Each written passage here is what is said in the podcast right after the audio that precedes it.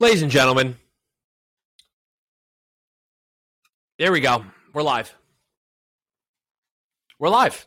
It's working. We're live on Twitch. We're good. It only took 678 hours. But it looks like we're live. We're live. So how's it going over there, friend? Good now. Welcome. I've never seen anything like that before in my life. Yeah, well, you think we'd get used to technical difficulties hitting the show every time we come back from a months long hiatus, but we do that often. We do that so often. We should be good at it by now. Yeah, you figure we'd be fucking good, except for the thing is that we're bad. Well, it's just also just reliant. This, first time using a new tech. Yeah, it fucking blows. Where? Yeah. I'm gonna go. I don't know why they have to make everything so fucking difficult, but yeah. It feels like they do it on purpose. Mm-hmm. I feel like it's difficult on purpose. So we decided that we were gonna try using something new, see what it looks like. I actually like it better in the preview that we have, where it looks like our video is vertical, because on the actual stream, it's not. Yeah. Which is kind of annoying, to be honest with you. Yeah, especially because we had the borders. We did have the borders, which I don't think I can access via this, which, it's more annoying that the fact that it's formatted for us to use them in there rather than the formatting on here. Like, if it was formatted like this, what we're looking at, I'd understand it. Correct. So it's like, yeah, why does it keep doing that? I've pretty much had it with all technology. But here's the thing. Here's the most important thing. The most important thing at this point is... it's that we're back. We're back. We're here, ready to record, ready to talk about things. A lot has happened since we recorded our last episode. When was the last episode we recorded? When was the last time we recorded?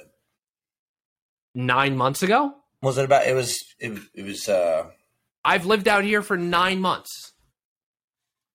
So let's go through the past 9 months. So real quick, we haven't recorded an episode in at least 9 months. It was around Oscar time. It's around Oscar time. This is basically our new baby. This, totally new baby. Things are different now. Yeah, 9 months in the womb, and here we are again. So 9 months ago, I was out here as part of a kind of like a job interview. Mm-hmm. And we covered the Oscars live from the street. We were on the street out front of the Dolby Theater for the Oscars, which then quickly, as the night went on, became a crime scene. It was a crime scene. We did investigate afterwards. Right? We watched the Oscars out here. And that's it. It's like 9 months later. It's been a year. It's been about a year. I think it's time we finally had the Oscar slap discussion. Yeah, I think now is a good time we could talk about it. I think looking back on it, the slap's really kind of funny. Mm. Because we talked about the Oscars. I had not watched a lot, and then I was going to come out here. The Oscars were going to happen. Then we were going to do a recap. Then the slap happened, and the takes that happened directly after the slap were the worst takes in the history of the planet. When people were like when Judd Apatow said, he could have killed him, it was like, what? So we actually just, we decided there were too many takes. Too many takes, and we were not going to get caught in that. So we took time off. Now we've come back, and I mean, this is what I call it now. it's too many take season, you know, awards. Way too many take season. I think it's just, it comes right after flu season. People get the flu and then they get the old take bug, and there's too many takes. We said, you know what, we're going to have to just come in and join it. So one of the biggest changes is that you're a husband now. I'm a husband. Yeah. You got married. He married our earthquake expert. Yeah. It was fantastic. It was a beautiful wedding. It was wonderful. I got to be there. I was one of the best men. It was great. It was fantastic. It was awesome. It was awesome. I know we talked about it afterwards, but it was great. It was an honor. It was a pleasure. It was beautiful. It was back in New Jersey. It was great. Now, the other thing that's changed here is that if I open the blinds right here, outside of that window is Los Angeles. Yeah, like the same sky I'm looking at. That's what I'm saying. Not the same moon. That would be impossible. Yeah, we're in the same. Same time. We're in the same. Yeah, same time zone. It's funny that we're both in LA now. We're 12 miles apart and we're still recording virtually. But I've been in LA since May, so 9 months I've been out here. There's been a million things going on. Work, new job. But finally, we have the chance to record the podcast. Sorry, I was looking at the preview on Twitch and it looked like I was frozen, so I froze in real life. Hi, Nikki. Art imitates life. Life imitates art. Yeah, it's my sister-in-law in the chat. You know what I mean? What? Sister-in-law is in the chat. Something we still need to figure out is, because another change that has happened, which, I mean, we've sort of been doing the past times we've recorded have been also Twitch streams, is we have no idea really how this is going to sound. I think we've only ever posted one episode that we recorded live. So we don't really know how this is going to sound in the podcast format. Yeah, we're not sure. But I like the idea of doing it on Twitch, because even if it's a small group that watches when we do it, it's nice to be able to have that kind of interaction with someone. And if no one shows up, it doesn't matter, because we would have been recording alone anyway. Right. And I think there are some episodes based on what we're talking about where, you know, the chat itself, the live chat is going to drive just how the podcast flows, more so than others. There might be times where it's like, you know what, the chat interacting isn't necessarily going to, even if they're in the chat saying stuff, it might not navigate how we do things. Whereas there's other topics that are a little bit more interactive, and it's also cool. It's like you get like a little mailbag. You can get like live questions, you know, some podcasts. Yeah, which is, we're going to do a mailbag episode. We do it in real time. Which is super nice. And the other thing, though, I think that should be noted is that in the absence of doing the live streams and recording the podcast is TikTok. We started using TikTok, and I started doing it as just kind of a way of, we're not doing the podcast, let's keep it going somewhere on TikTok. And so I did talk to our youngest brother here, and I'm like, we're back. And he's like, ask Jared what other podcast he's thinking maybe could be revitalized at the same time. Like, are we bringing anything else back to life? Like, you know, what's the game plan here? So he's trying to get back in. He's trying to get back on the top. I think the soccer podcast, I think Footy Do, should be a TikTok. I posted one soccer clip of Olivier Giroud, a clip from years ago, onto our TikTok, and it got views. So I think we should go that way. Yeah, I've always, like, before we get to the question. The question? Uh-huh. Yeah. Yeah, that's something I would do. I've always wanted to, like, my idea, if we ever were to bring back the soccer podcast, not that necessarily our listeners of this care too much about it, but was to, like, get a following, yeah, whether it be on TikTok or on Twitter, and just, like, me and Zach would get an individual following talking about that type of stuff, you know, whether we had our own separate accounts just to talk about soccer, and then use that to sort of boost up a podcast. But even like TikTok, that'd be something we started just talking about stuff on TikTok. and then decided, oh, we want to start recording actual podcasts now that there's a bit of a following. There's something there, until, of course, TikTok gets banned in the United States. Yeah, which is, I mean, they're always like, oh, yeah, but you're being spied on by the Chinese or spy. It's like, hey, whatever. Fucking who gives a fuck? Yeah. You know what I mean?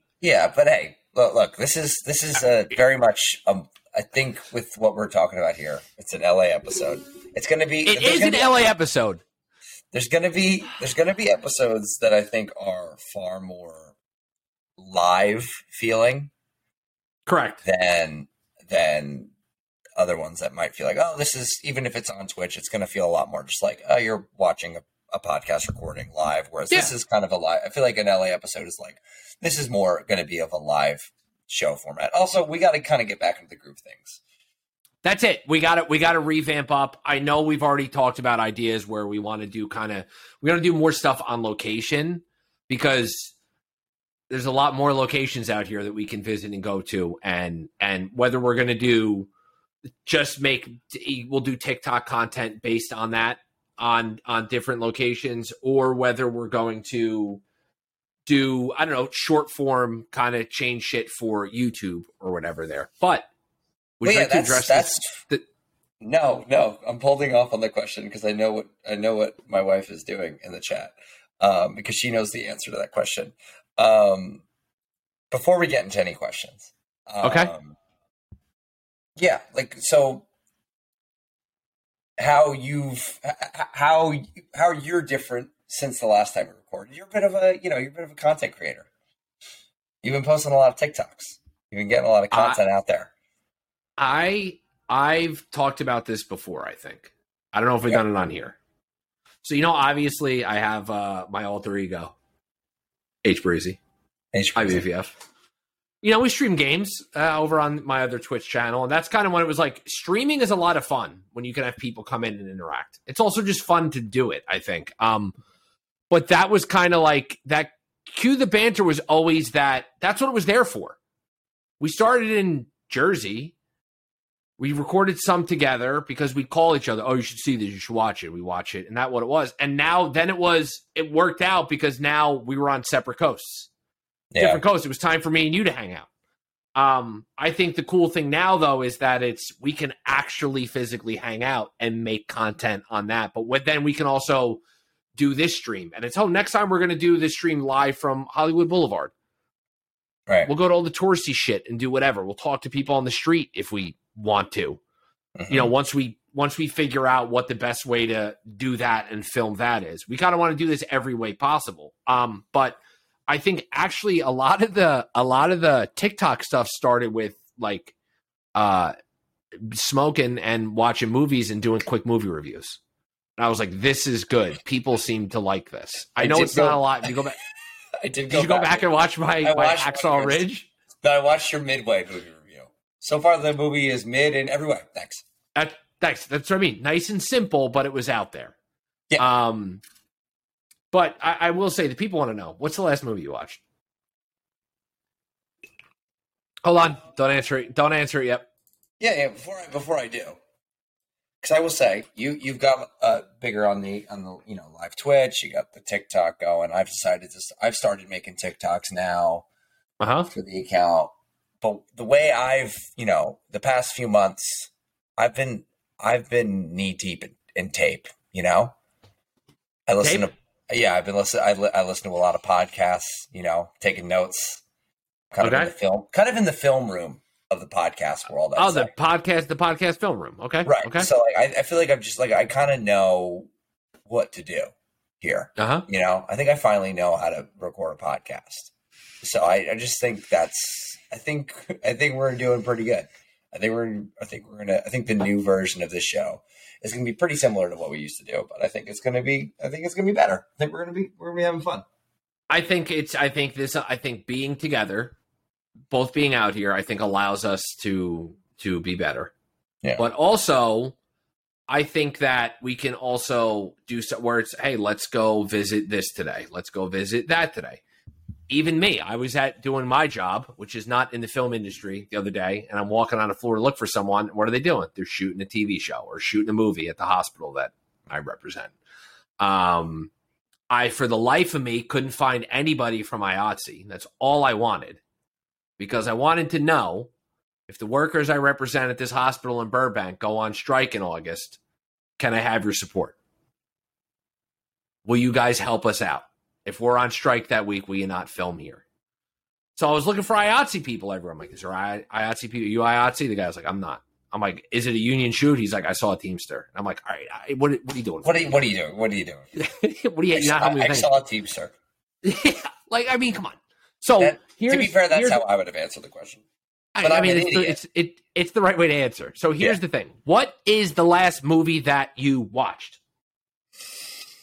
The last movie that I watched.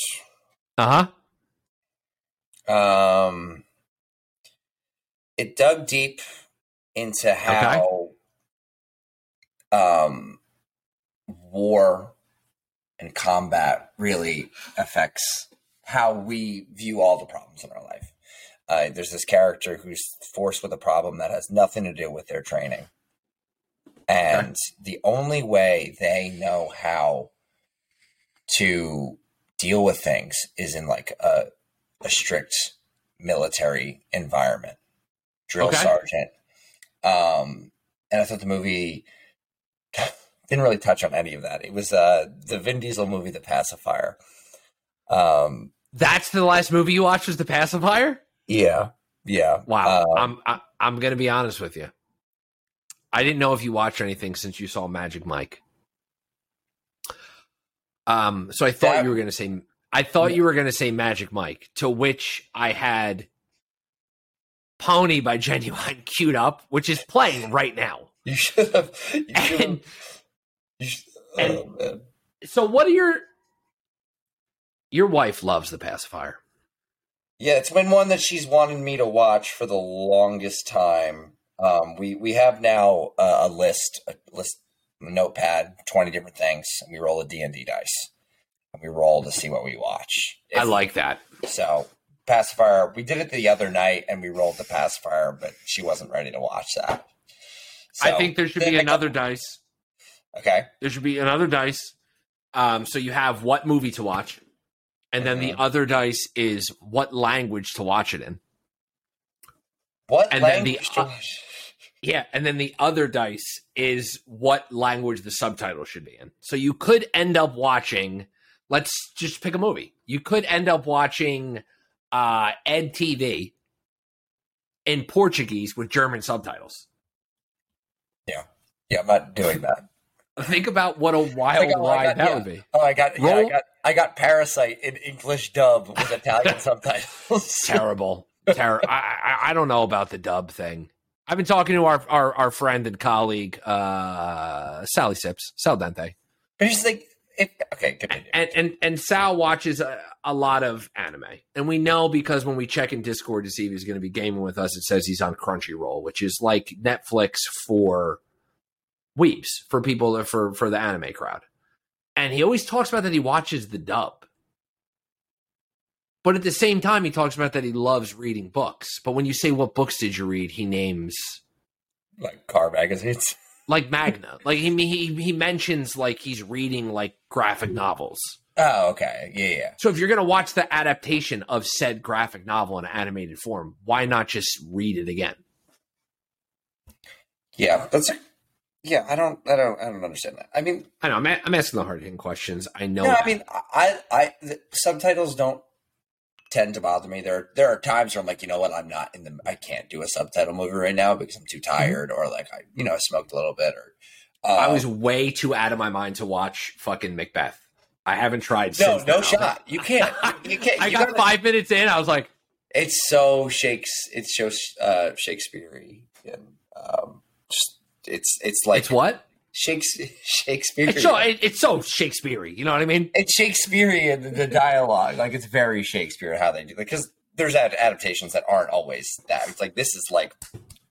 no. Are you talking about Baz Luhrmann's Romeo and Juliet? Starring...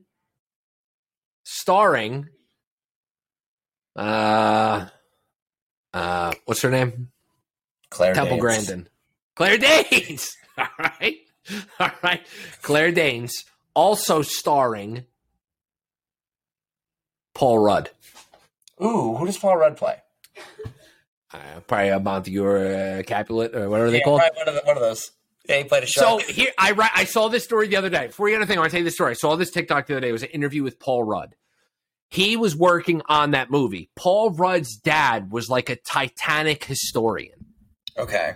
Knew all about the Titanic, so therefore Paul Rudd knew all about the Titanic. And what Paul Rudd was saying is he was on set. He was talking with Leo, and Leo's like, oh, they want me to do this movie like the Titanic or whatever. And Paul Rudd, is being someone that knows everything about it, was like, what? Titanic, that's great. That's fantastic. Mm-hmm. And so maybe in some world here, Paul Rudd is responsible for Leonardo DiCaprio taking Titanic. I'm not going to dogehype.com, chatter. What do I look like? This is the type of content that you won't see from our episodes that have a less live feel. Yeah, anyway. So our episode tonight, by the way, I'm Nick. I'm Jared. Yeah, we should reintroduce the podcast. It's been a year. This podcast here is called Cue the Banter. And the reason for that is we add movies to each other's queue, and then we let the banter ensue. That's what it's based on. That's the mission statement. That's the mission statement. We want you to add movies to your queue. And as always, we tell our viewers whenever we post things, tell us movies we should watch. Yeah. We will watch them, and then we can have you on, and you can talk about it with us. Yeah. And I think that's a beautiful thing. It's a beautiful thing. So what you said, just delete the message. It is. It's banned. Because you thought that Magic Mike was going to be the last movie I watched. Correct. Before The Pacifier, I watched, speaking of Paul Rudd, watched Ant-Man and the Wasp, Quantumania. And before that, I watched Magic Mike's Last Dance. Okay. I haven't seen either of those. Yeah. As you know, I've been quite off my game when it comes to the movies. Yeah. Get back into it. It's slow, but we're moving. I have been diagnosed with MCU complete and utter total burnout. Mm. I don't fucking care. And I wish I did. But it's like, oh, this new thing comes out. And I'm like, oh, they'll be pumped. And you know what kind of fucking... So I haven't seen The Eternals yet. Okay. I haven't seen She-Hulk. I haven't seen Moon Knight. I haven't seen... I think just Ant-Man and The Eternals are the movies I'm missing. What came out before Ant-Man? No, I haven't seen Wakanda Forever either. You haven't seen Wakanda Forever. And my problem with it is that... Have you seen Doctor Strange? Yes, I watched Doctor Strange. Okay. I watched Thor Love and Thunder. Is that the last one you've watched?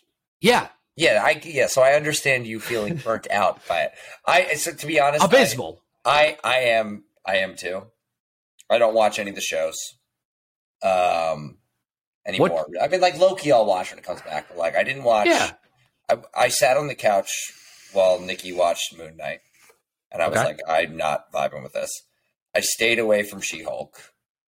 I watched a little bit of Ms. Marvel. I kind of liked it, but I just didn't care enough to keep going, and it had nothing to do with the quality of the show.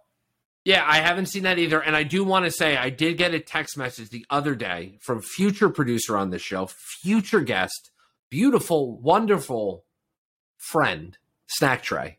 Rob Weir texted me and said that he was enjoying it because he kind of liked that it was people are going to be pissed at this no matter what we do, so fuck it, let's go. For She-Hulk. For She-Hulk. Yeah, and I'm like, okay, I kind of like that. But I know Thor Love and Thunder is bad. Across the board, disappointing. It might be one of the worst ones, if not the worst. I think it's, I lowered it. I think it's my second. Yeah, like aside from maybe I have not watched The Incredible Hulk in a while. I think that's just default at the bottom. I think it's got that's got to be better than this. It's so bad. But, I think it could be the worst one. But it's weird. That? I think it's also that thing I do want to say, like coming from me, like I did name when we talked about our favorite movies of the decade. I threw Endgame on there. Oh, yeah. Like I love that process. I love getting through that to that movie. But I'm just not, I don't have as much of an interest anymore. And it's not grabbing my attention. Now there are things that now, as you know, with me, and you'll see if you follow me on Letterboxd, I haven't watched a lot, but it's not because I don't like movies. It's not because I haven't had interest in things that are out. But as far as the MCU shit goes, I'm like, I feel a burnout from this. I don't know where it's going. I loved Loki. Yeah. Captain America and the Winter Soldier I was a fan of. I like that stuff. My two favorite movies are Avengers and The Greatest Showman. Have you seen that clip on TikTok? You posted it to our account. I did. And because I think when people like certain things, that's something that's so easy to make fun of. But it's also like that could have been Nikki in disguise. That take she loves Nikki the Avengers that and she loves Nikki. The Greatest Showman. That so I'm with Nikki it. Core. Yeah, that's a very Nikki core take. Agreed. Yeah. I feel. Here's the thing: is I feel completely. I feel pretty burned out by it as well. But again. My wife's a big fan of it. We go, so I'm always going to see them because she's seen them opening night. I'll go see them. I'll give it a chance. The past couple times, I'm just kind of like, oh, I wish I didn't feel obligated to see some of these. But like, I'm still also, like, I'm still not giving up on. It. I mean, the next one that comes out is Guardians 3. That one, I think that one's going to be good. I think that also. I'm not directly close like you are to an AMC theater. You're in not. Order to no, have, I think in closest, order to have the pass. Yeah. I have the Regal. Yeah. And you have an Alamo Drafthouse pretty close.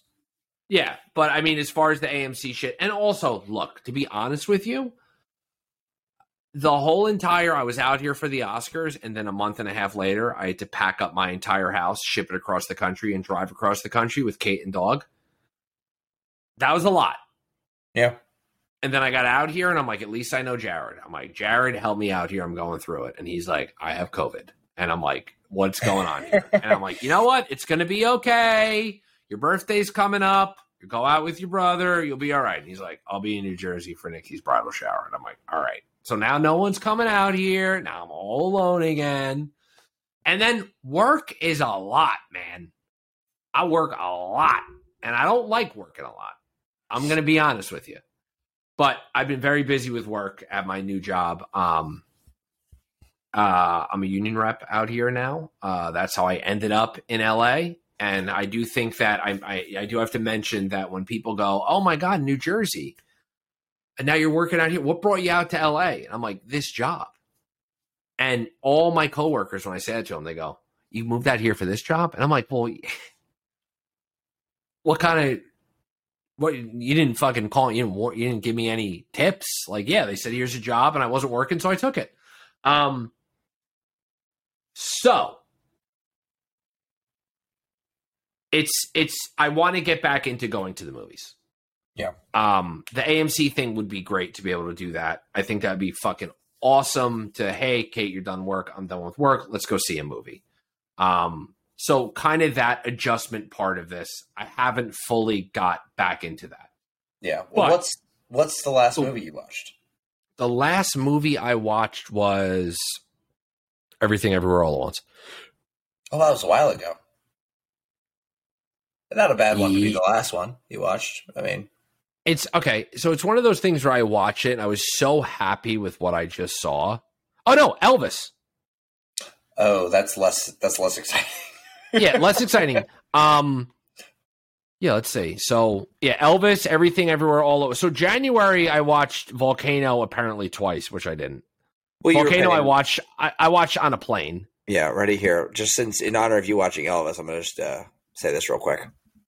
Oh, Lord have mercy. Yeah, that's cool. We're definitely getting banned. Anyway. I watched. Okay. I haven't watched a lot of movies, man. That's all right. Well, the question was, what was the last movie you watched? What were you going to say? You said you haven't watched a lot of movies, but and you were about to get into something. So I watched Volcano on a plane. And then I also watched... You should watch Plane on a volcano. Volcano, right? So I also watched The Big Short on a plane. Mm. Because I'm like, I've seen this before. It's a lot of talking and dialogue. Whatever, I'll fall asleep. But you did nominate that movie as one of the... Ryan Gosling's best, you know, you gave him best performance of the decade for all of it. That's included in there. He was in the bathroom. He was jacked. He was jacked to the tits. And you know what I mean? Like, it's not a bad performance. No. I watched The Menu, and I know this isn't an Oscar. We're talking about we watched recently, The Banshees. Avina Sharon, what'd you think? Did you watch it? You watched it, right? I did watch The Banshees of Inisherin. And here's the thing I want to tell you about that movie. Okay. As the days go on, I appreciate that fucking thing more and more. Yeah. I've seen it twice. Go back and watch it again. Every time I see it come up on the streaming or I see the posters now in LA, baby, I'm like, there's a lot of them, yeah. I want to watch this thing again. Everything Ever All at Once. And then I put Elvis was like, hey, I'm going to fall asleep. Fuck it. I'll put it on. And I watched the whole thing. And at the end of it, I was like, was Elvis's career just like, so like, oh, here's Elvis, boom, boom, boom, boom, boom, boom, or does the movie just have no idea how to tell the story? Yeah. I think it's more the second part. Mm-hmm. But why we came here today, we figured the best way to re-kick this off would be, let's go ahead and let's talk about let's pick our 5 favorite LA films. Now, there's 2 ways we can do this. We can do this where we list them, and if we share the same ones, we do. Or we can do it draft style. Oh, okay, a little draft action. I would love to. If we do it draft style, you pick. I can no longer pick that movie. It's off the board. So let's do it. Let's do it like that because I think here's the thing. I made a list. And, like, the way I went about it, and I was like, I don't think I picked my 5 favorite. Picked 5 just for different – there was 3 of them might be my favorite. 2 of them I just identify with for a particular reason. I, like, wanted to have at least a reason why I included each. I made a list of about 8, 9. So even if you pick one that I didn't want to pick or that I wanted to pick, I have backup for it. Exactly. You know what? See, I wish you had a D&D dice because I have one here. We could both roll and see who rolls higher. Or I could have just told you to roll a regular dice, and I could have rolled one with 20 numbers on it. Like, oh, you rolled a 6. You rolled a 6. Yeah. I got a 14, baby. Yeah. Go ahead. You go first. Here's what I'll do. I will roll for you. Okay. Oh, I like this. I will roll for you. That's going to be tough to beat. We got a 19. Nick has rolled a 19. Not bad, not bad. All right. Okay. So I am rolling for me. I rolled a 19 as well. It's a tiebreaker. We got to roll again. All right. Loaded dice. All right. Let's go. Here we go. Loaded dice. Maybe it's the desk. This is me. This is for me. What I got? Okay. 16. Another. It's still not bad. Not bad. Just want to make sure. Okay. And for me,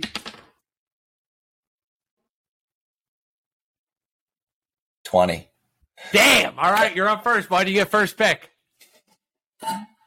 Okay. First pick. Oh, see, now this changes things. This changes how I go about what I'm doing. How you go about your list, because now you got to kind of be... Because you could either go with something you don't think I'm going to mention, or you can snake me on something like he's probably going to mention that. Yeah.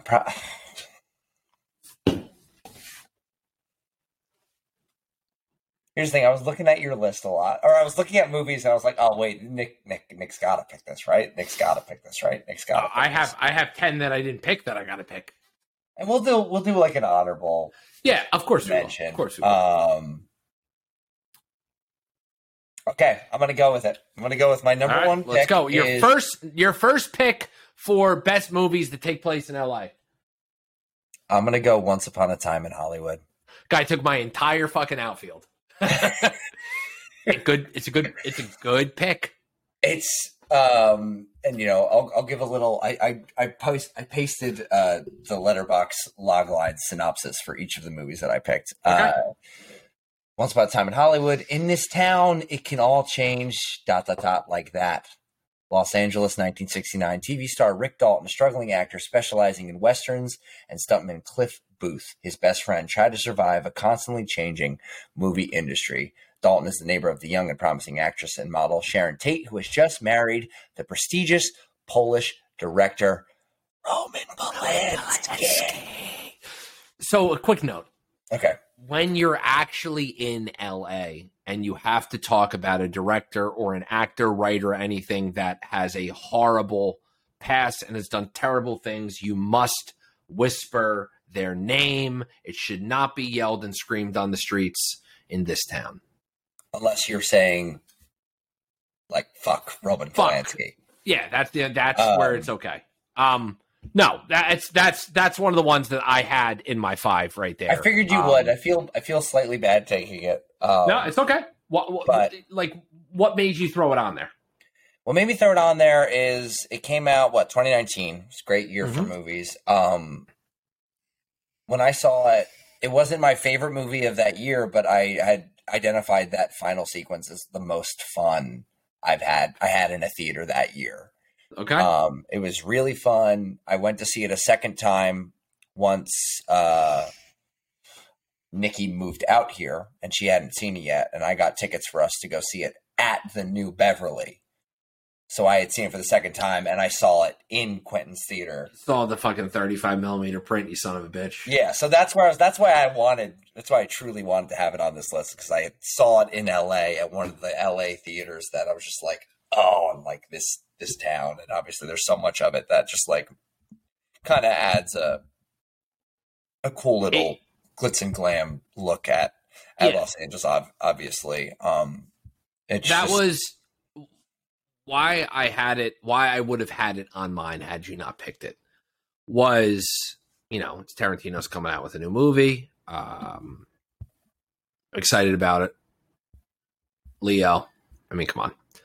Cass is crazy, and then I'm like, oh, this is about a Western guy. You know how much this podcast loves Westerns.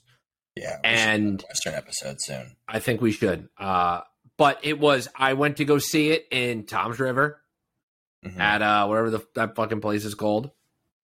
The AMC, the Lowe's, Seacourt. No, the one in Tom's. The one in Marquee. Yeah, at the Marquee. I think we have to go see it at the Marquee, and it was one of those kind of things where I'm like, I loved what I was getting. I love being immersed in the, you know, the 60s of LA. And at this point, I'm not out here. Mm-hmm. Being out here it's something I want to do, but at this point, it doesn't exist. It's not attainable. Right. And I remember when Cliff picks Rick up in the car, and they're on Hollywood Boulevard. And Jose Feliciano's cover of California Dreamin' starts playing. And as it comes in with all the leaves are brown, and they shut the door in the car, and the sky is gray, and the car starts going, and the sound of Hollywood, the sound of the cars and the people and them just driving. And I'm like, oh my God. Like, I had goosebumps. It was one of those things where it was like, that I wish I could do that.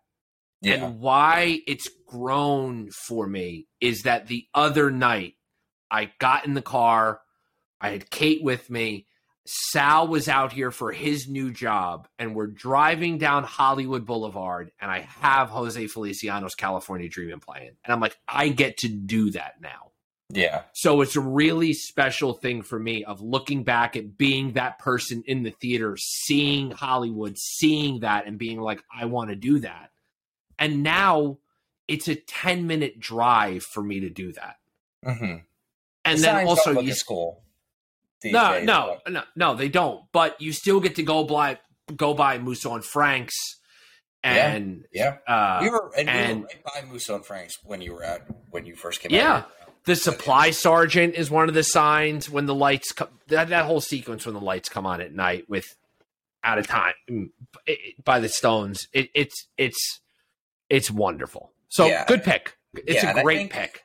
Yeah, I think also it's like for me, like to sort of plant me where I'm at is I newly moved out to LA, to where like now I feel like it's been a couple of years I've been out here. I'm like slightly more cynical about this town and stuff like that. But when I first moved out here, and it was like I ate it up, you know. And, well, it's like it's like a feeling that I still like yearn for. Like I kind of wish. And there's other movies on this list that'll give me that where I'm like I feel a little slightly nostalgic towards it, towards the time when I just like, you know, it was the city of dreams. You know, anything can happen. And I think that's one of the things too, where like when Snow came out here, you were back home at that point. When Snow came out here, and it was like, here's a friend of mine for the past over 10 years, a decade, this whole thing. And she's out here now. And she's been someone that we talked about when I was applying out here, and she's out with us now. And I know with like moving from everything, you know, 3,000 miles to out here is crazy. Yeah. And I still think that like the same thing we did with Sal. We just went up on Mulholland. We went to the Overlook and the sunset over the valley. And then you go and you look at the skyline at night and you're kind of like, okay, I had a bad day at work. I've had a stressful week at work. Things are going crazy. It's moving a mile a minute. It's really nice to look at that view up there and just, And I think that's one of the things that's great about out here that kind of keeps that magic alive. Yeah. So you've gone Once Upon a Time in Hollywood. It's my first pick going to be here. Okay. This is my list. Okay, go. Oh, you have it written. See, I'm using a spreadsheet. You got it written down. You're well, classic. I'm old school, yeah. Buddy. I prefer old school. Yeah. All right. So I just want to put a J next to it. You pick that. I'm going to go ahead and I'm going to pick, baby, I'm trying to think. These other ones, they got to be on your list maybe, right? There are two that I have written down that I know I'm not, that I know that they're going to be yours. Yeah. You know what? Let's just go ahead and let's get the cat out of the bag. LA Confidential.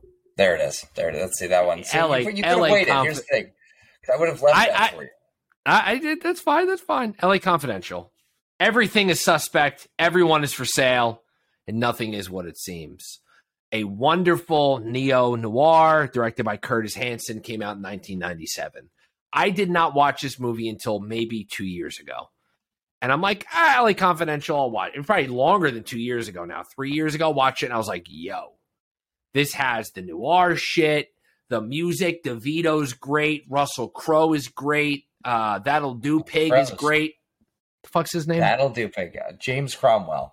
That's it, thank you. Guy Pearce is great.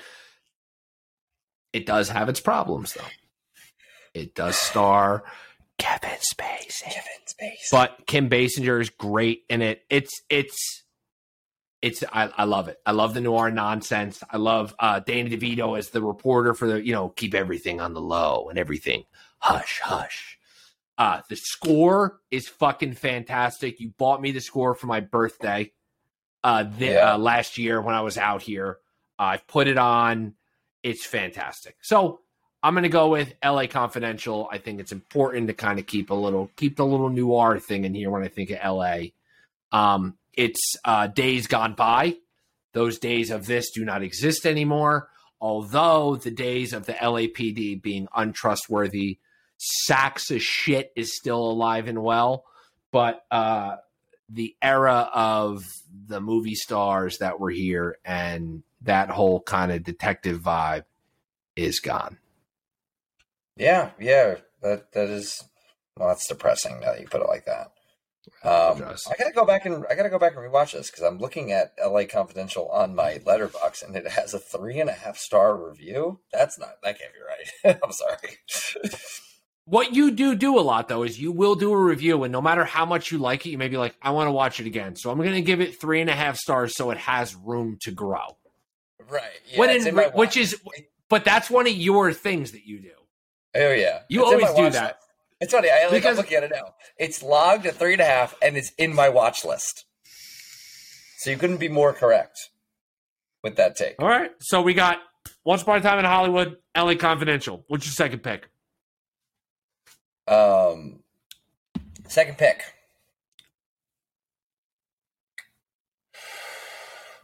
Oh boy. What is my second pick? Trying to stall a little bit here. I'm looking at my list. I'm wondering what I should leave for you to potentially take. I also don't want to make a pick that's too similar to my last pick.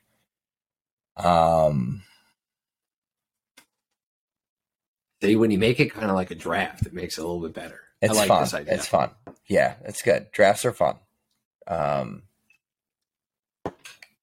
I think also just I'm stalling here, but I think the draft format is going to be a cool way of moving our show forward a little bit rather than doing an episode where we talk a show and then add it to the queue. We do a draft of 5 for each person, and then we just go and do a series in that order. I'm going to go La La Land, number 2. Guy went La La Land, number 2. Now, here's the thing. I have La La Land in my reserve list because I knew it was going to be on yours. Yeah, Yeah. A show one, I was like, Nick might pick it, but I don't know. A movie we've covered on this podcast that included us singing. We did sing, right? City of stars, are you shining just for me? So I had La La Land music play at my wedding in the cocktail hour. It fucking ruled because I didn't know it was coming. And then I'm standing in the cocktail hour and I just hear like, there was 2 rooms for cocktail hour and the music wasn't really audible from the first room when you first walk in. And as the married couple, it's very hard to get through that room without having to stop and talk to everyone. So I barely made it into the room that played the music, but no, it was there and it was fantastic. Yeah, it was La La Land, and then, okay, I guess I have my thing written down. Let's see. What's my La La Land? Here's the fools who dream. Mia, an aspiring actress, serves lattes to movie stars in between auditions, and Sebastian, a jazz musician, scrapes by playing cocktail party gigs in dingy bars. But as success mounts, they are faced with decisions that begin to fray the fragile fabric of their love affair, and the dreams they work so hard to maintain in each other threaten to rip them apart. This is Damien Chazelle's La La Land, starring Ryan Gosling and Emma Stone. And now, I'm going to declare, because I picked La La Land, I will not be picking Babylon because I'm not going to be picking 2 Damien Chazelle movies, but that was one that was in the reserves as a backup. Okay. I was going to take it. This one is the far less cynical view of the industry. This is a more positive view of the industry and a more cynical view at things people have to sacrifice in order to be successful in the industry. So it's more of a cynical look at the relationships that may be made or broken due to break into the land of dreams. The land of dreams. Yeah. Another one where I'm feeling, if I'm like, I'm like feeling slightly more cynical towards the industry that I'm trying to break into. La La Land always kind of brings me back and makes me dream again. Here's to the fools who dream. That's sort of where I go with that one. I think at the Lighthouse Cafe, the neon sign that says "Here's to the fools who dream" is what that was. I remember when I was out here and I'm like, I got to figure out if I'm going to accept this job or not. It's LA. It's all right here. Mm-hmm. It's all moving way too quickly for me, but it's all right here. And we went to the Lighthouse Cafe and we sat down and I turned and off to my left it said, "Here's to the fools who dream." And I was like, gotta do it. Kate, start packing. I think it's worth a try. Okay, so we got Once Upon a Time in Hollywood and La La Land. Oh. Yeah, that's another thing too, where it's like you have that restaurant. It's in Hermosa Beach, pretty close, like 20 minutes away from where I am. Like there's like these identifiable Griffith Observatory. There's these identifiable monuments or places that you can go and you can be a part of it. And like, oh, you watch it. I'm like, oh, there it is. There's the pier. And the Rialto is in Urban Outfitters now, right? Yeah, something like that, because theaters are dying and everything sucks. Even another thing we talked about Once Upon a Time in Hollywood, they showed the arc light down in Hollywood light up, and that still sits unused and empty. I drove by yesterday. I fucking hate it, man. It's depressing. It's what it's cool though. What I'm glad, you know, if it never opens up again, I can say I went there once, and the movie that I saw there was The Portrait of a Lady on Fire. I watched that at Ritz East in Philly on Valentine's Day. Yeah, I saw it already. I watched a copy of it at home, and I took Kate to see it there. Yeah. And that was watching that movie in a packed theater after watching it alone in the living room. Yeah. Ooh. I watched it this Valentine's Day. Threw it on. Did you? I have the Criterion. I have not watched it. I have the Criterion, and I have a poster that I got when I went to see it at the December screening. Now that you mentioned that, I also had like a 16:9 print of When She's by the Fire and her dress is on fire that was hanging in the original like studio back in New Jersey. Yeah. I don't know where it is. I have to look for it. So I'm going to go ahead.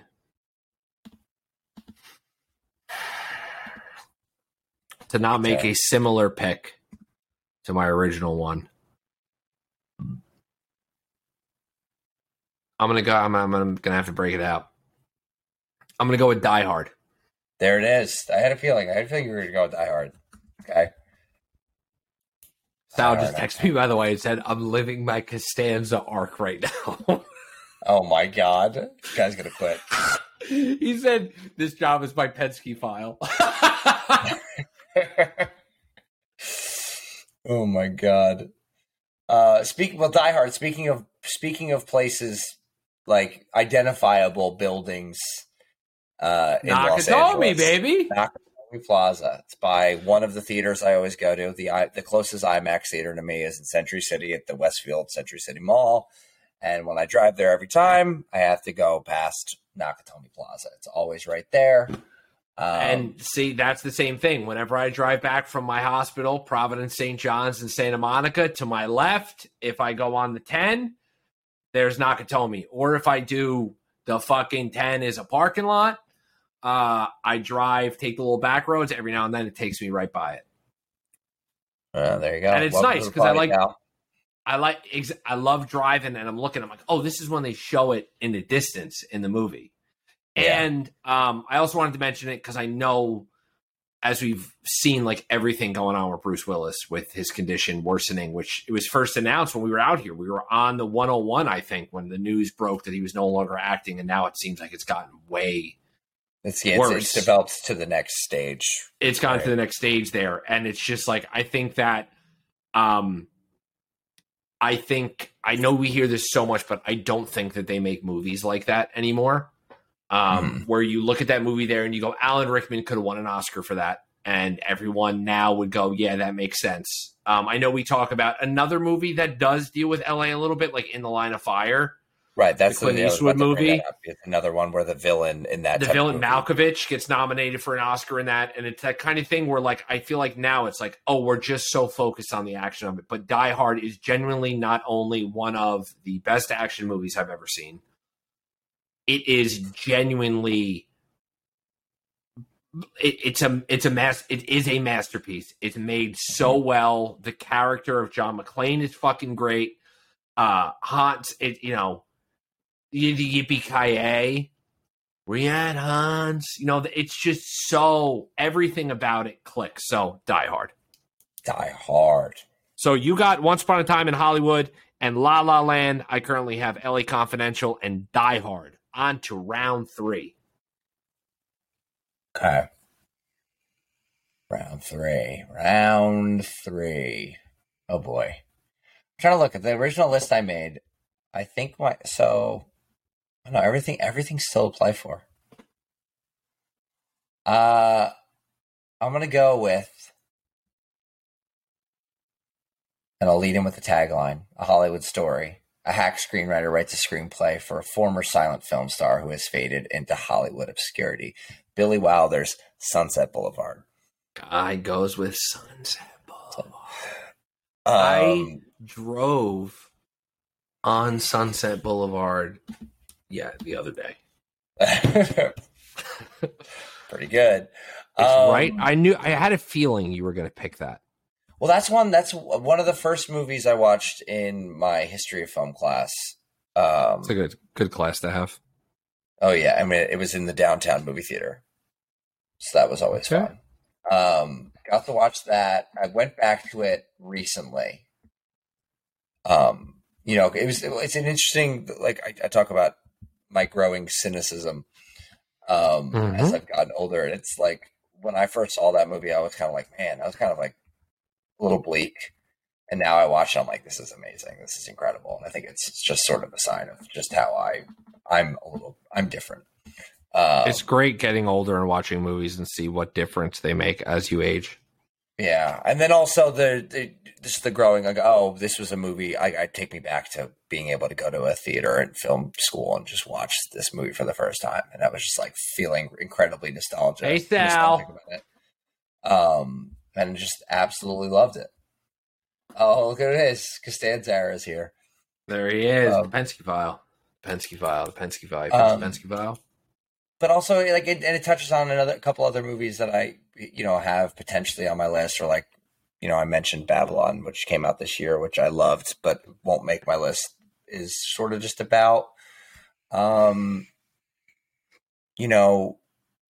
Norma Desmond's a silent star who sort of never made it into the world of talkies and was just sort of this star of a bygone era. And it was something that was so interesting in this industry about how it's adapting. And, we can look at it and we can mirror it to what we have going on now in terms of, it's not the same thing as, they're sound now, so it's so much harder to make these movies now.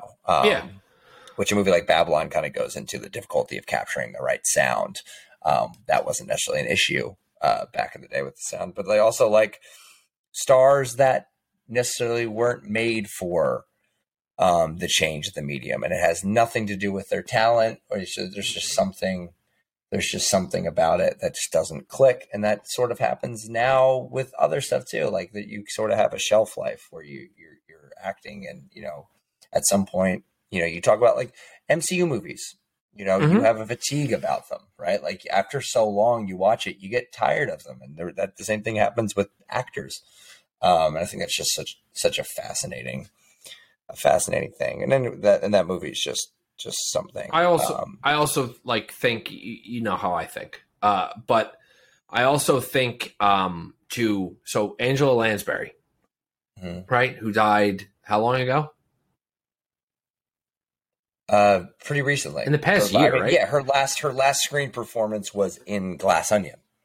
So one of the things about her that I learned after she passed away was that if you watch Murder, She Wrote, a lot of older actors and actresses will show up in guest spots on Murder, She Wrote.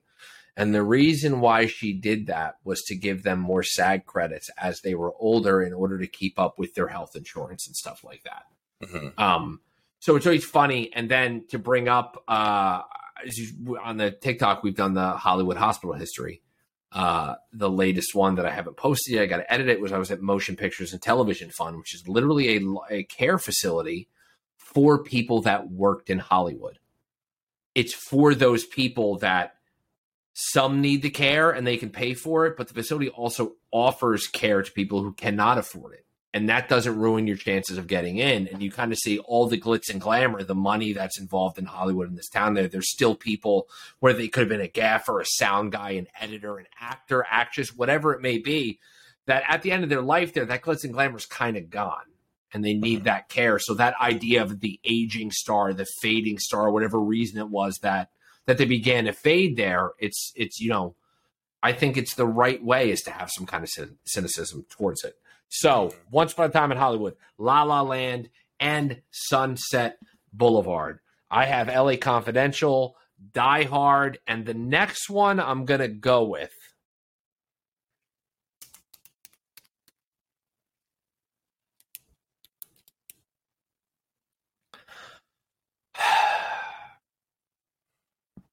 Magnolia. Oh, Magnolia. Okay. I have that on my list. I have that in my reserves. I had that. I'm like, okay, if I'm going to pick a PTA, it's going to be Magnolia. But again, Magnolia, I kind of wanted to pick movies for the most part that I've seen more than once. I've only seen Magnolia one time. And as of right now, it's my favorite Paul Thomas Anderson movie. Okay. Magnolia has... What Magnolia contains is something insane. What it has is John C. Reilly is acting his fucking ass off in that movie.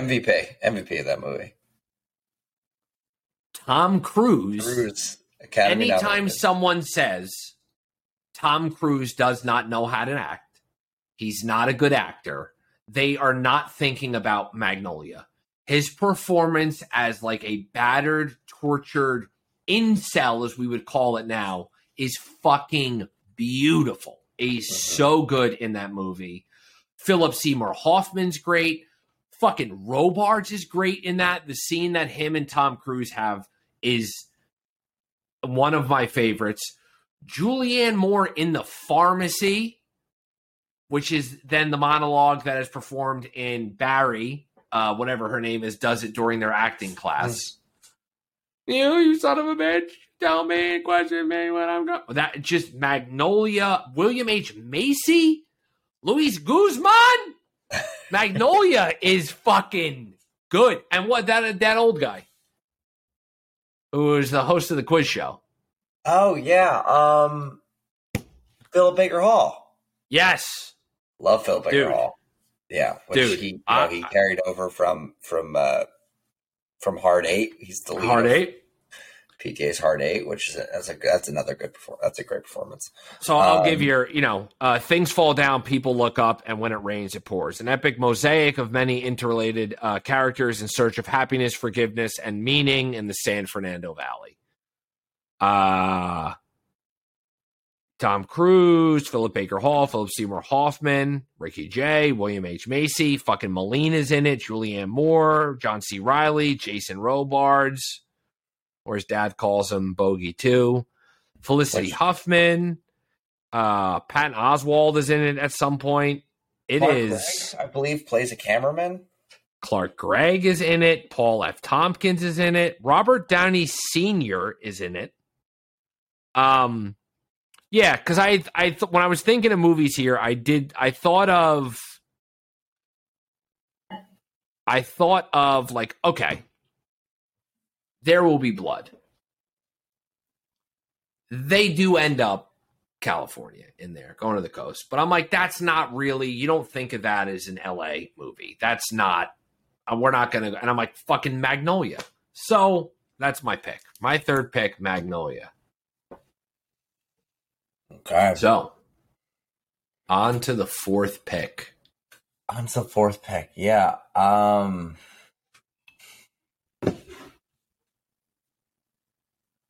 Oh, jeez. Sissy, this is tough. I have like three more that I want to use.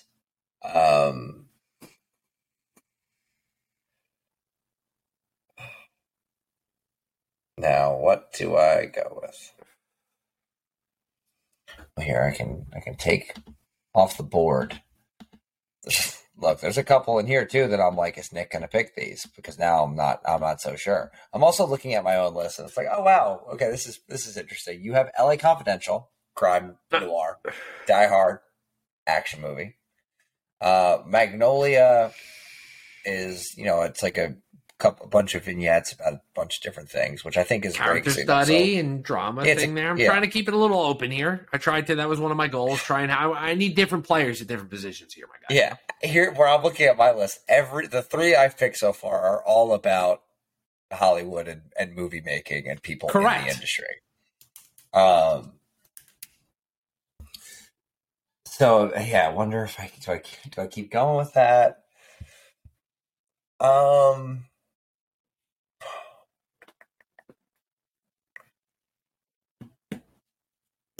I'm going to switch it up a little bit. I'm going to switch it up. I think no matter what, I'm going to switch it up for now. I'm going to go with Drive. Okay. I'm going to go Drive. That's one of the early, like, LA movies. That's probably, so this is like a movie I was super into in college, probably in like, you know, when I was, you know, when you start college and you're like kind of a film bro. You understand? I'm like on the Zoom right now with the driver himself. I literally drove in LA today, therefore making me the driver. Driver. It can't, you literally can't dispute it. And here's what I'll say. Get in, get out, get away. Driver, Nick, is a skilled Hollywood stuntman who moonlights as a... God damn it, he works in the industry. Son of a bitch. Yeah, what's going on over here, my dude? Who moonlights as a getaway driver for criminals, though he projects a nice exterior. Lately, he's been warming up to a pretty neighbor named Irene and her young son, Benicio. When Irene's husband gets out of jail, he enlists driver's help in $1 million heist. The job goes horribly wrong, and Driver must risk his life to protect Irene Benicio from the vengeful masterminds behind the robbery. You understand? Albert Brooks, Ron Perlman, Ryan Gosling, Bryan Cranston, Oscar Isaac. It's a good movie, and it's one of the like. The way that movie really sticks with me, especially, is the score. You know, Cliff Martinez, but also the soundtrack. It's like you know, Night Call by Kavinsky. Like it forever in my brain. It's changed how I view like driving at night in LA. Oh yeah, because every 5 minutes, I'm like, I'm pretty sure that he drove here. Yeah, or like, oh, I'm driving towards downtown. It's like up. Wait, do I hear? Yeah, like, and I think I've told you this before. Is I love the way downtown LA looks at night. I love the way LA looks at night. I mean, I'm talking about when you're looking up at the houses in the hills, Echo Park, Silver Lake. This just giant hills with all the little windows of people's houses, and downtown it has such a great color at night. And I think that what I'm always blown away by is that opening of the movie when Night Call starts and the title comes up over downtown LA night. I'm like, I can't believe that that's what the skyline looks like at night. It's those colors. That's what it just looks like to the plain eye. It's right outside your door, it's right out the window. I could see the Wilshire Center, whatever the tallest building in the city is. You can see the top of it from where I'm at. And when I take the dog out, I walk up, 20 feet up the block, and I'm like, oh, there's the U.S. Bank building and everything. Yeah, it's awesome. Yeah, so that's my pick. So that's number 4, I got L.A. Confidential. I got Noir. I got Die Hard. Action.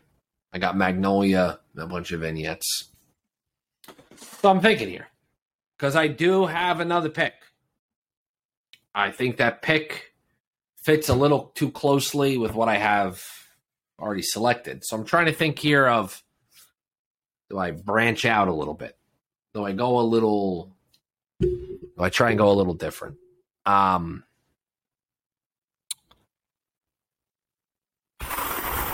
This is tough. I think I'm looking at, on my list, I think I'm looking at the 3 movies that you're between right now, if I had to guess. But I could be dead wrong. All right. Yeah, because I'm in that area now where I'm trying to be kind of different from what I've picked here. I kind of want to have a little bit of everything.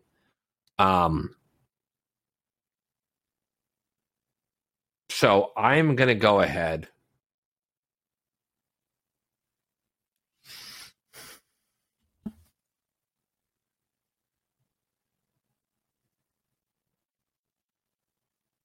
This is really hard. This is really tough. I'm in shambles right now over here. Oh, God. And when you were talking, I was like, I know what I'm talking about. I know what the next pick is. It's easy. And now it's time to say it. I'm like, struggling a little bit.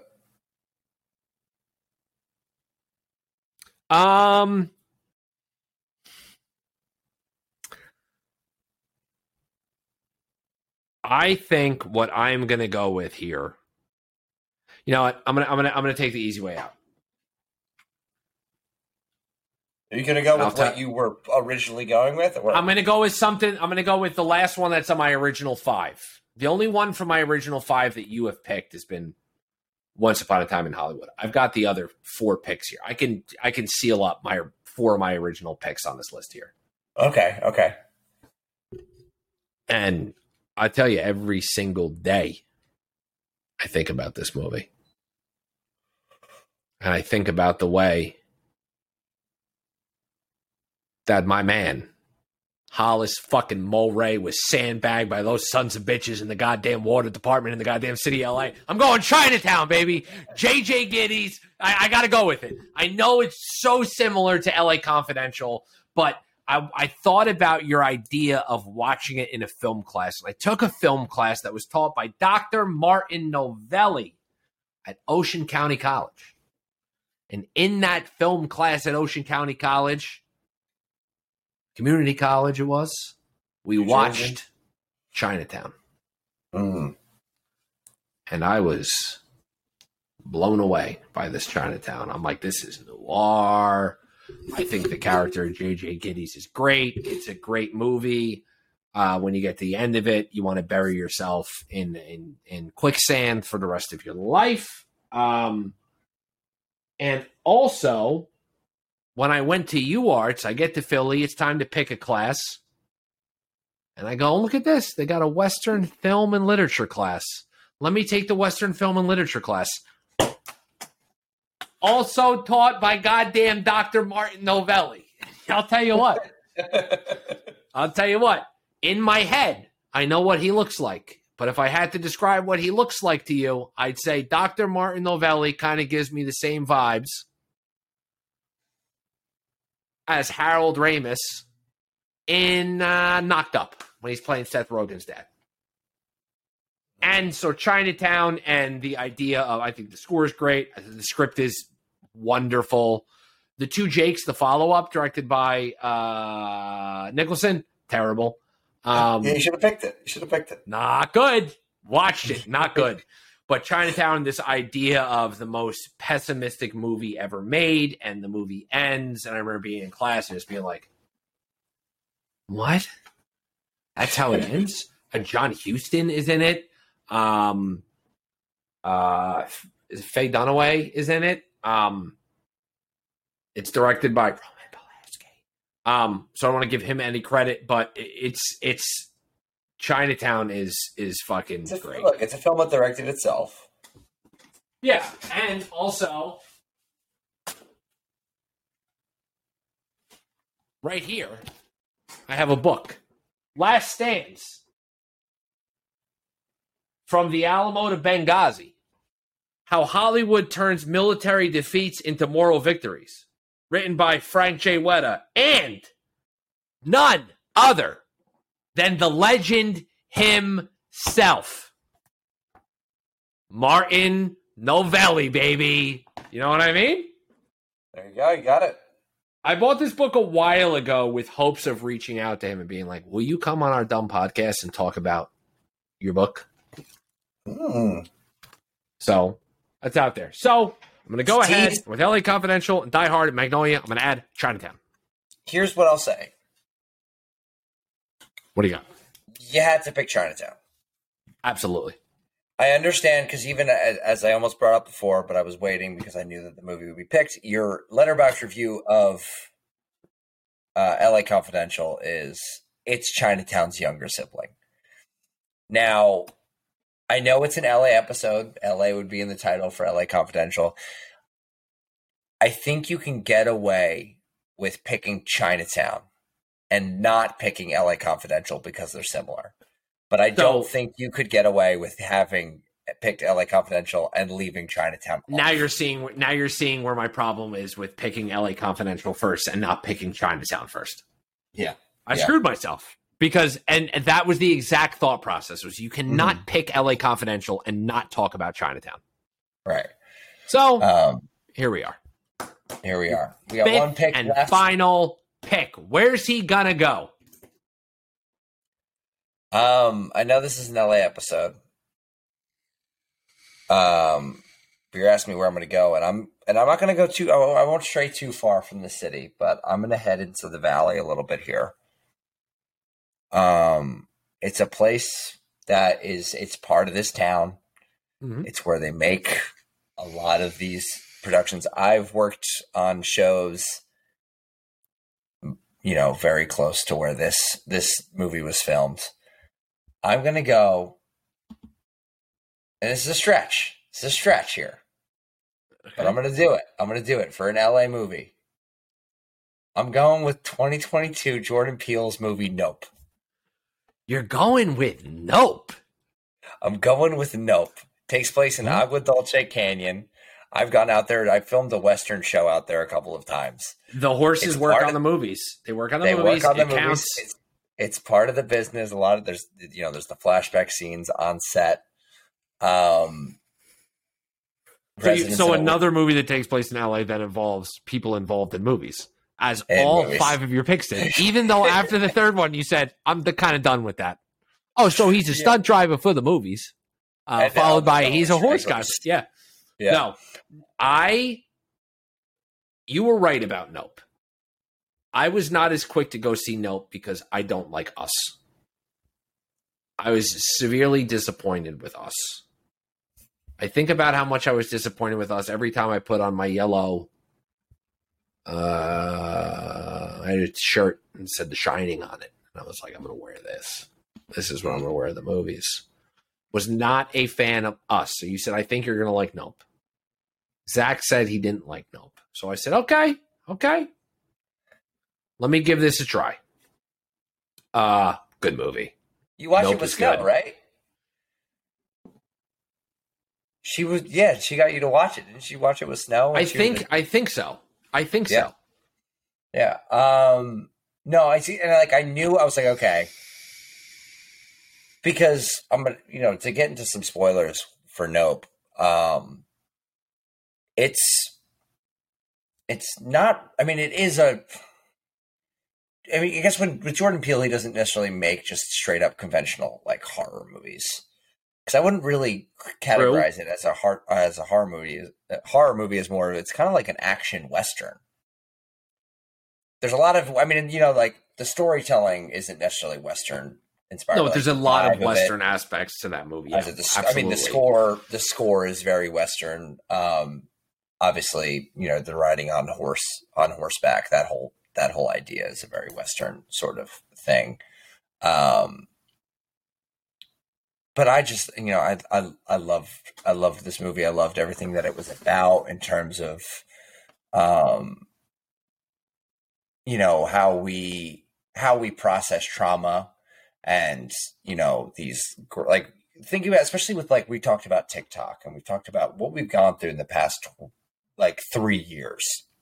Mm-hmm. And, had the use of, especially TikTok, social media, it's this is how we process these just things that have happened that are horrible things that we've gone through or even just correct. And this is about, what do we do with spectacle, making a spectacle out of a very traumatic thing. And that's kind of what the Stephen Yen's character ends up, kind of doing, he witnesses this horrible event when he's a child star. And now what is he doing? He's going and he's decided he's running an amusement park and he's going to make a show out of this thing in the sky that is lurking over the town, over the canyon.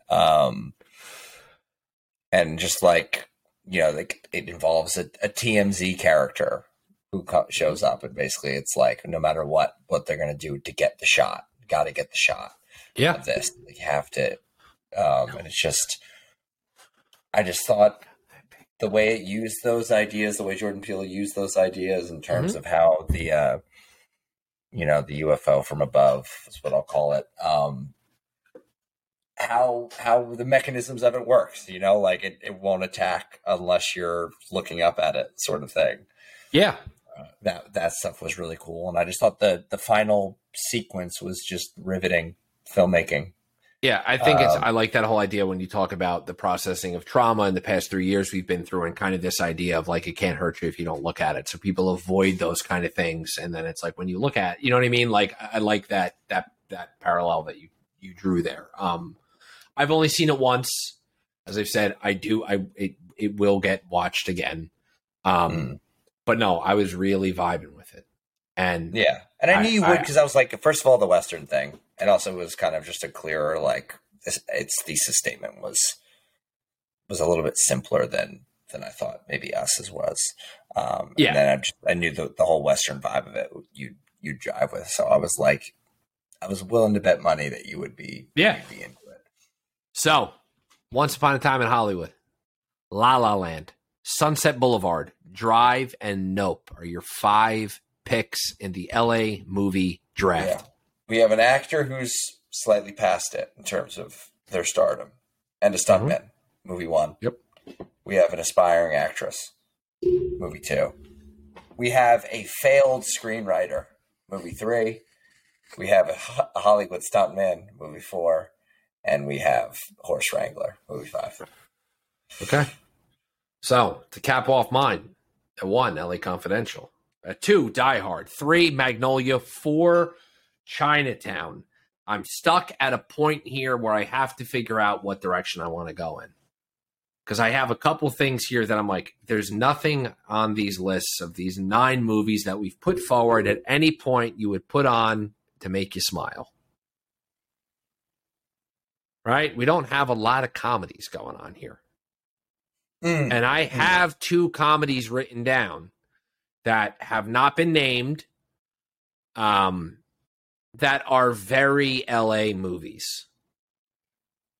And so do I pick something that's a little newer, or do I pick something that to me is a classic comedy, but also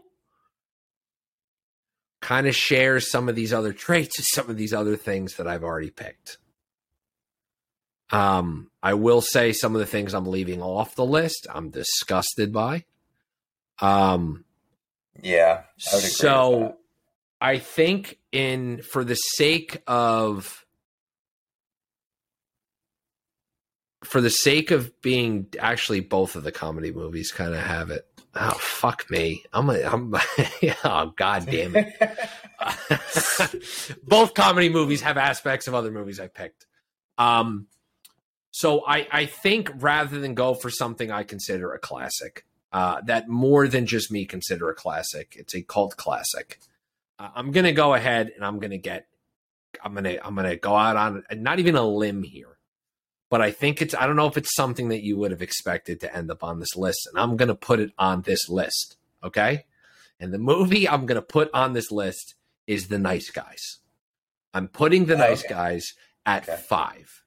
I know they're fucking detectives in LA trying to figure a goddamn crime out, just like they are in LA Confidential and just like they are in Chinatown. But I'm going to put...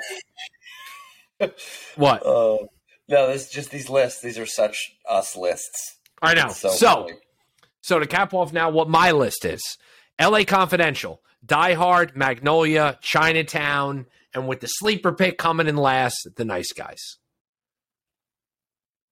I think The Nice Guys has moved up in my list. When you go, what's your 5 favorite comedies? Whenever I consider that list now, The Nice Guys has to be there. Ryan Gosling is fan-fucking-tastic in it. Russell Crowe has the greatest spit take in the history of cinema in it. It's so good. She ended their relationship with equanimity. And then you have... It's Shane Black knowing how these noir movies like LA Confidential and like fucking Chinatown that I put on here knows how to do that banter so well And it's written so perfectly for these characters. It has so many laugh out loud moments in it. And I think the performances are fantastic. So I want to throw a comedy on there. So that's what I went with. So we got your list. We have Once Upon a Time in Hollywood, La La Land, Sunset Boulevard, Drive, and Nope. And on my list, we have LA Confidential, Die Hard, Magnolia, Chinatown, and wrapping it up with The Nice Guys. Incredible. What if it's funny? It's funny how those lists just formed like that. And so, do you want to go ahead and you want to go back and forth on what else you have written here? Like, what's one that you have written that was not mentioned? Just one? No, I mean, well, I figure we go back and forth. So the first one that didn't make my list, was Singing in the Rain. Okay. Singing in the Rain, but again, I wasn't necessarily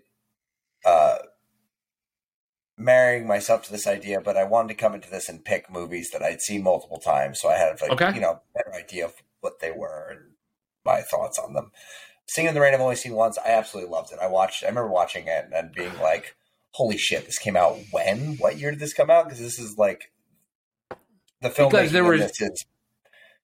like better than most of the things that I see today. Mm-hmm. And I was like, this is insane. Like, I didn't know that you could do this back then. That's my thought on that. It just, ultimately didn't make the list. I threw La La Land in there and Sunset Boulevard as like more classical movie. And that those are the two that sort of kept one like Singing in the Rain out. Okay. So,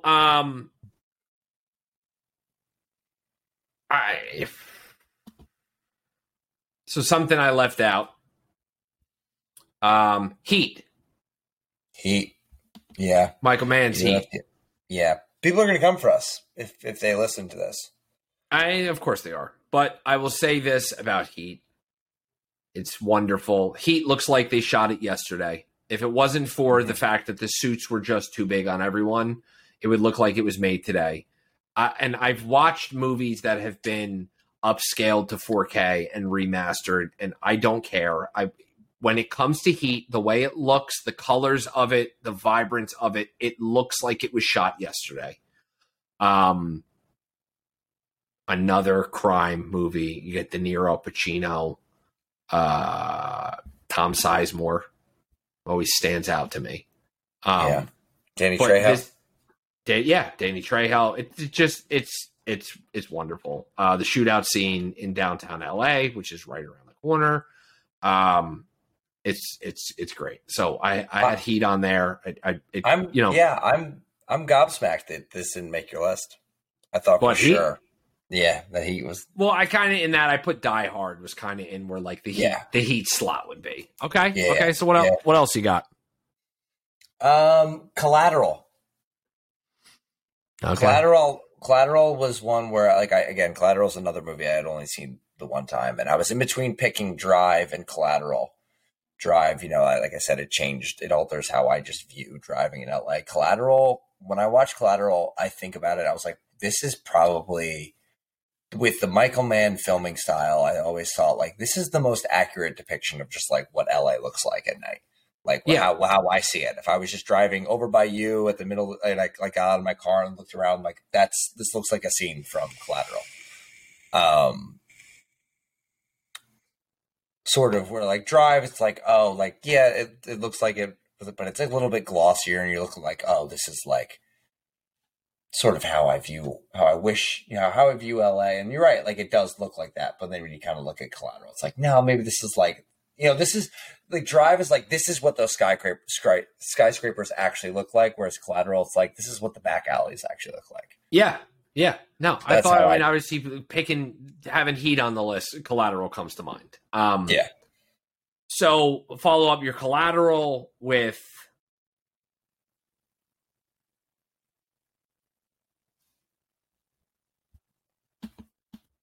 Blade Runner 2049. Okay. I was thinking about the Blade Runner movies, and I was like, they're quintessential LA movies, but most of the movies I picked, it's like these actually make me think of what LA Correct, which is why it didn't make it on the list. And I know, like, I've seen Blade Runner 2049 more than I've seen Blade Runner. Love Blade Runner. But every time I watch Blade Runner 2049, I'm like, it's a crime. Me and you watched that movie in our favorite movie theater at the Ilto 8. It was me, you, and two other people in a gigantic IMAX auditorium, and talk about like that immersive experience of just what that movie sounds like and looks like. And I mean, Gosling, come on. Ana de Armas, come on. Come on. What are we doing here? So Blade Runner 2049. There you go. That was also one of those picks of like, let's try and be different. It technically is LA. It's LA in the fucking LA like 25 years from now. You know what I mean? It'll be I mean, come on. I looked it up. I was like, let me look up a list. I was like, and that kept popping up. And I was like, oh yeah. I'm like, I'm going to leave it off mine just because it doesn't make me think of like LA right now. But it is so I got that. It's a fantastic pick. I'm not going to speak too much on it, but like Babylon was another one that I mentioned earlier when I was talking about this stuff. Just that there's some sequences in that movie, which you haven't seen it. Correct. Yeah. Correct. Okay. It's on Paramount Plus now if you want to watch it, but there are sequences where they're like trying to make movies. Okay, and it's I have your login, so I can you're like SpongeBob is your character. SpongeBob, SPUNCHBOP, SpongeBob. Yeah. There's these sequences that are just like exhilarating of them trying to get a shot in before the sun goes down, and it's 1927 Los Angeles.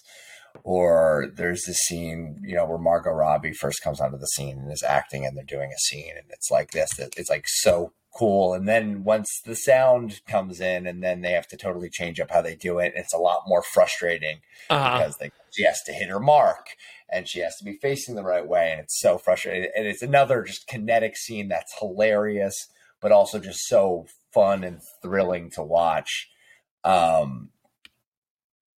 Yeah, and it's just that's just a movie that really I was in the theater, and I saw that at the Marquee when I was at home for the holidays, and I left theater and I was like, yeah, that movie was made for me.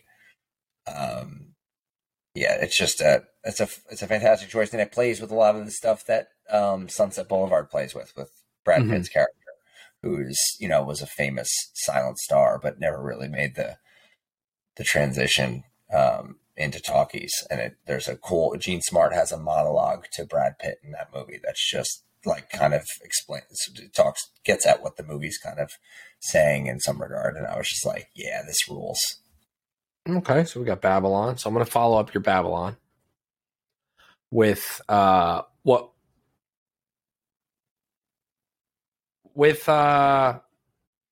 gotta do it. The Big Lebowski. Big Lebowski. Another thing, when I saw the list, I was like, "Oh, he's got to put that on." That was one of the ones. Where I was like, oh my god, there's already been like six that I've said Nick has to put on, and then Big Lebowski. So the Big Lebowski I put the Nice Guys on because that's newer, and Lebowski we could talk about forever, but Lebowski is such a quintessential, I think, LA movie in the way of, number one, the location of it. They're in the valley there, the bowling, that kind of laid back stoner vibe type thing going on there. Music is great in that movie. It's one of my favorite Coen Brothers movies. I also think that what's ironic about it is, once again, it's written like a detective movie, which is what I love about it, is because it's so fucking funny. But you look at it and you're like, oh no, they're trying to solve a crime. This entire movie is what happened. They fucking peed on your fucking rug, dude. And they're trying to get the rug back. Like, that's where it starts. And then they get wrapped into this whole kind of uncovering who did what, where's the money, where's this. And to do that in the way that they did it. I mean, I know you have the private eye. I'm just like you, DeFino, my brother Seamus, like an Irish monk. What the fuck are you talking about? The In-N-Out Burger over on Radford. Julianne Moore is this fucking visual art, this painter, this artist, fucking Lupin is in it as the video artist Knox Harrington. Flea from Red Hot Chili Peppers is in it. I mean, it's such a good, it's a stoner movie. It's a cult classic, and it's LA. It's the Valley. It's all there. So that's where I'll throw that on there. And then I mean, how many more you got left on your list? I got one more. If you have one that connects closer to what you have, you can go ahead and say it. No, I don't have one that have one that connects that close to that. So we'll see what you got. Okay. One that I wanted to keep on there. It's not necessarily one of my favorite movies, but I think it captures the side of LA that we don't really see on film a lot, and it's Sean Baker's Tangerine. Okay. That came up. I haven't watched Tangerine, but you know how I feel about fucking Sean Baker's fucking The Florida Project. Oh, yeah. Well, Florida Project is like a masterpiece. This is an earlier work of his. It's all shot on an iPhone, I believe. That's the thing. It's shot on an iPhone, which also just kind of makes it just feel like it's if I were to walk outside and film something on my phone. Okay. Which is kind of just, like I said, there's no gloss. There's no filmmaking gloss to it. It just looks like you're in Los Angeles. And I believe now there's like a donut shop that is like one of their like main hangouts, the two main characters, which I believe is now at Trejo's Donuts in Hollywood, West Hollywood. But yeah, I'll just read the plot. It's Christmas Eve in Tinseltown, and Cindy is back on the block. Upon hearing that her pimp boyfriend hasn't been faithful during the 28 days she was locked up, the working girl and her best friend, Alexandra, embark on a mission to get to the bottom of the scandalous rumor. Their rip-roaring odyssey leads them through various subcultures of Los Angeles, including an Armenian family dealing with their own repercussions of infidelity. The Land.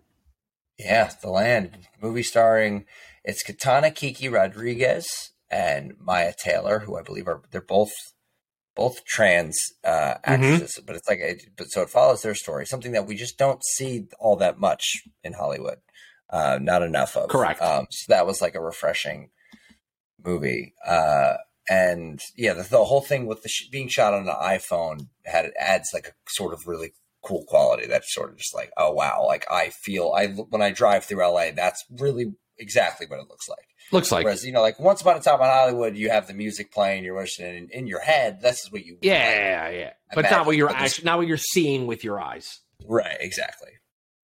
So since that was your last one you had, two that are kind of similar that I have left on this list, because I have like four left here, so I'm just gonna go all of them real quick. Right.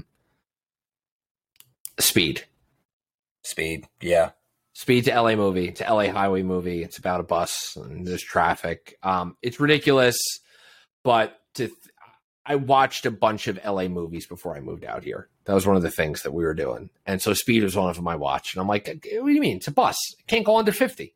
What a premise. But they drive around. They drive all over LA. It works. Yeah. And you know what I mean? And I think they're like the section of the 405. It's not finished yet.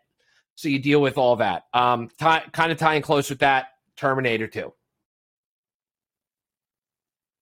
Yeah. That's LA. That's an LA movie. As Kate's dad said, I remember I watched that in the theater when it came out, and I walked out of there and I said, this is the future. That wasn't a movie. It's a documentary.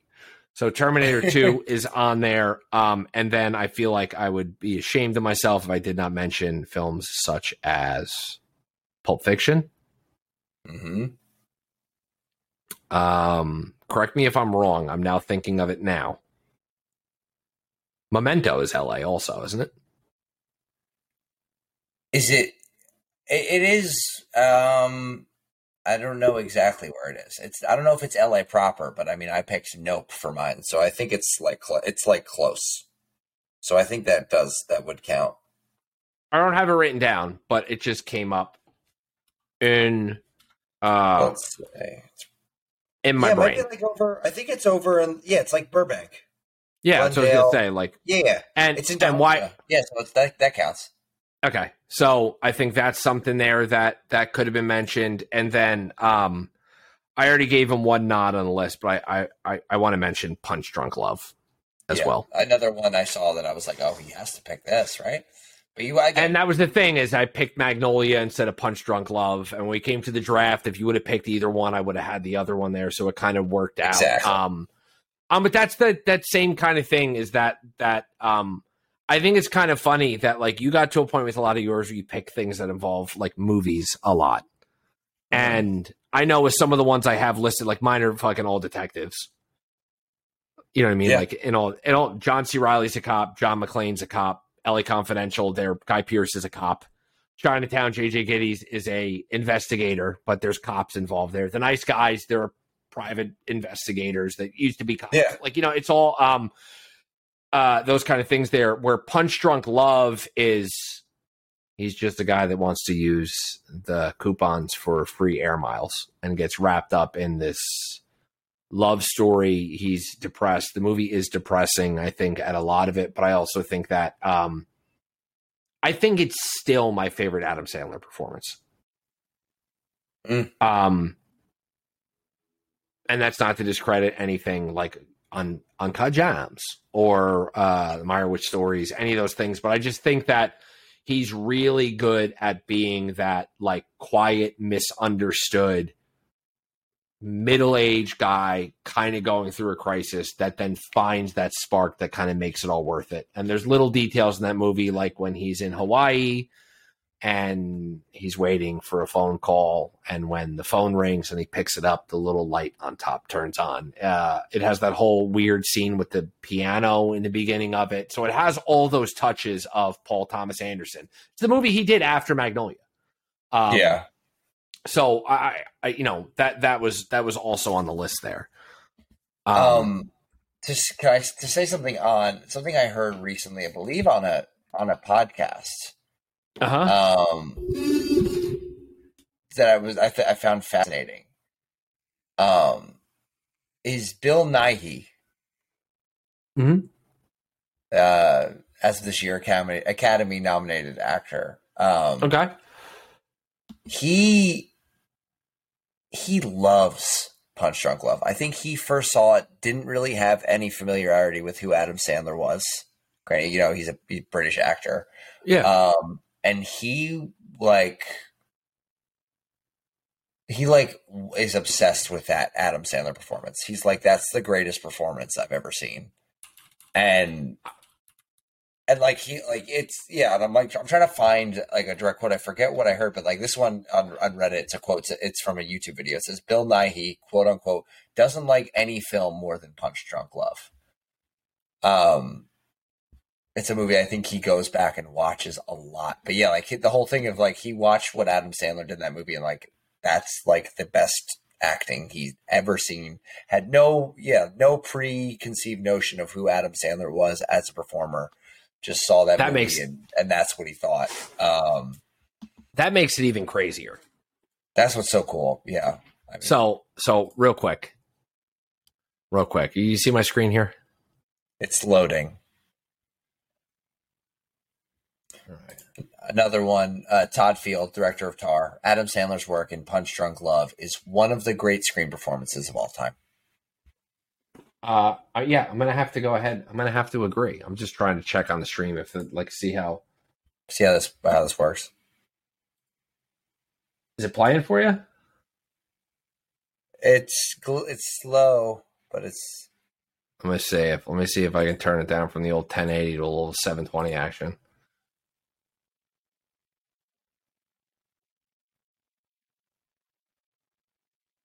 Still glitchy a little bit. I'm not here. It's so choppy. Yeah, and I'm not hearing anything. That's the worst. All right. Well, look, we ran into enough technical difficulties tonight. We don't have to run into anymore. Yeah, there's something about it that's one of those ones that the more I watch it, the more I'm like, oh my God, he's so locked into this character. This mm-hmm. like angry, in a way, trauma from being younger, the whole shit with his sisters, and he just doesn't know where to put it. And then he meets this woman and it's totally changes. And I think once again, there's kind of the same thing with Magnolia. The score of it is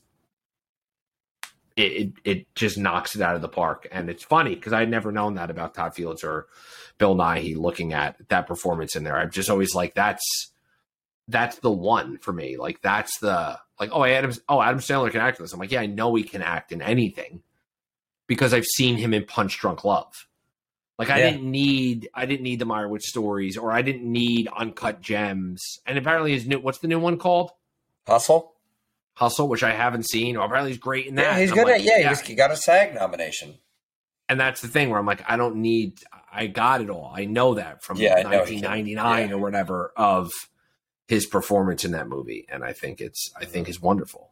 Yeah. But I think we're coming to an end here. Mm-hmm. I think that going forward, when we do episodes like this, maybe 4 hours is not the right time to record. I think we keep it. We're at an hour 45 right now. We're in LA. We're relaunching. We've covered what's new in our lives. And we've both covered our 5 favorite LA movies, draft style. I think it's a great list. Yeah, disclosure. There's no way to make a perfect list.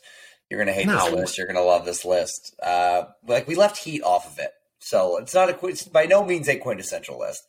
No, it's just that what we were going back for. We also did that dumb thing where it's, I don't want to just make a perfect list. I want to add a couple things in there that are like, a little different or take a shot with it. But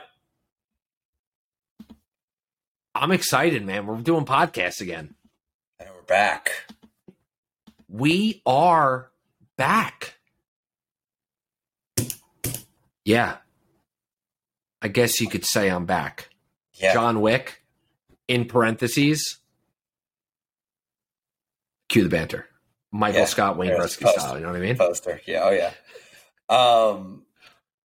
We're back. We have no plan on what's happening next. So see you in like 8 months. No. We have the Oscars. No. The Oscars are coming up, so we'll have to do some Oscar talk once you hopefully catch up and watch all the other movies. And then if we have time, I think it would be cool. Something I think would be fun to do. And I love whenever we don't record for a long time, then we come back, we just literally have a business meeting at the end of the episode. Something we've done before, but I would like to bring back as a part of gearing up for the Oscars. We'll do an episode where we reselect a year. We reselect. We go back, we pick a year, we reselect it. So we did 2014 before. I think since we're coming up on the 2022 Oscars, or the 2023 Oscars, we'll go back to the year 10 years before, and we'll redraft 2012's year, or the 2013 Oscars, and we can reselect that. And then we can just talk about what's coming up, our predictions for the ceremony and stuff like that, and TBD potential live stream. I do know of the Oscars. Person. Oh in person. Yeah. If we can, we'll just leave it at that. Yeah, we will. Sorry, I was trying to say we may do some IRL, some in real life streaming. We'll figure out what we need to do that and everything. But the Oscars are coming up. I do know an episode that's been on the fucking back burner forever. That we're gonna do. We got to do it. It's an important cinematic film. Made on a very low budget, still talked about sometimes this day. And that movie is Napoleon Dynamite. We owe our buddy Steve an episode. Yeah, so part of the quarantine, the banter series. Quarantine, the banter. I mean, we've had to abandoned some of that because quarantine stopped way too early. Yeah. We abandoned our last series pretty much. Yeah. Right. But the only place to go from here is up. Yeah. So I'm going to go ahead. Oh, go ahead. Yeah. And something else that we'll do in the future is another draft style episode where we'll, you know, we'll pick. Fuck yeah, draft shit rules.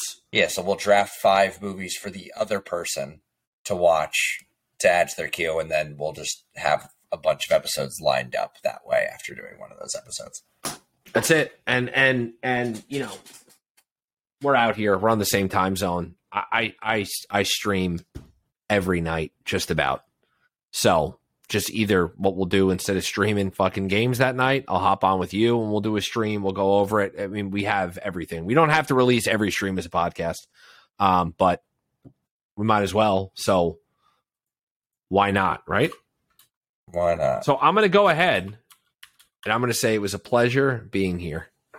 It'll be a pleasure talking to you in the very near future. I'm excited for the things that we have coming our way. And I'm going to go ahead and let you sign off with our catchphrase. This has been Cue the Banter. Banter responsibly. Keep adding things to your queue. And let the banter ensue. Amen. Damn.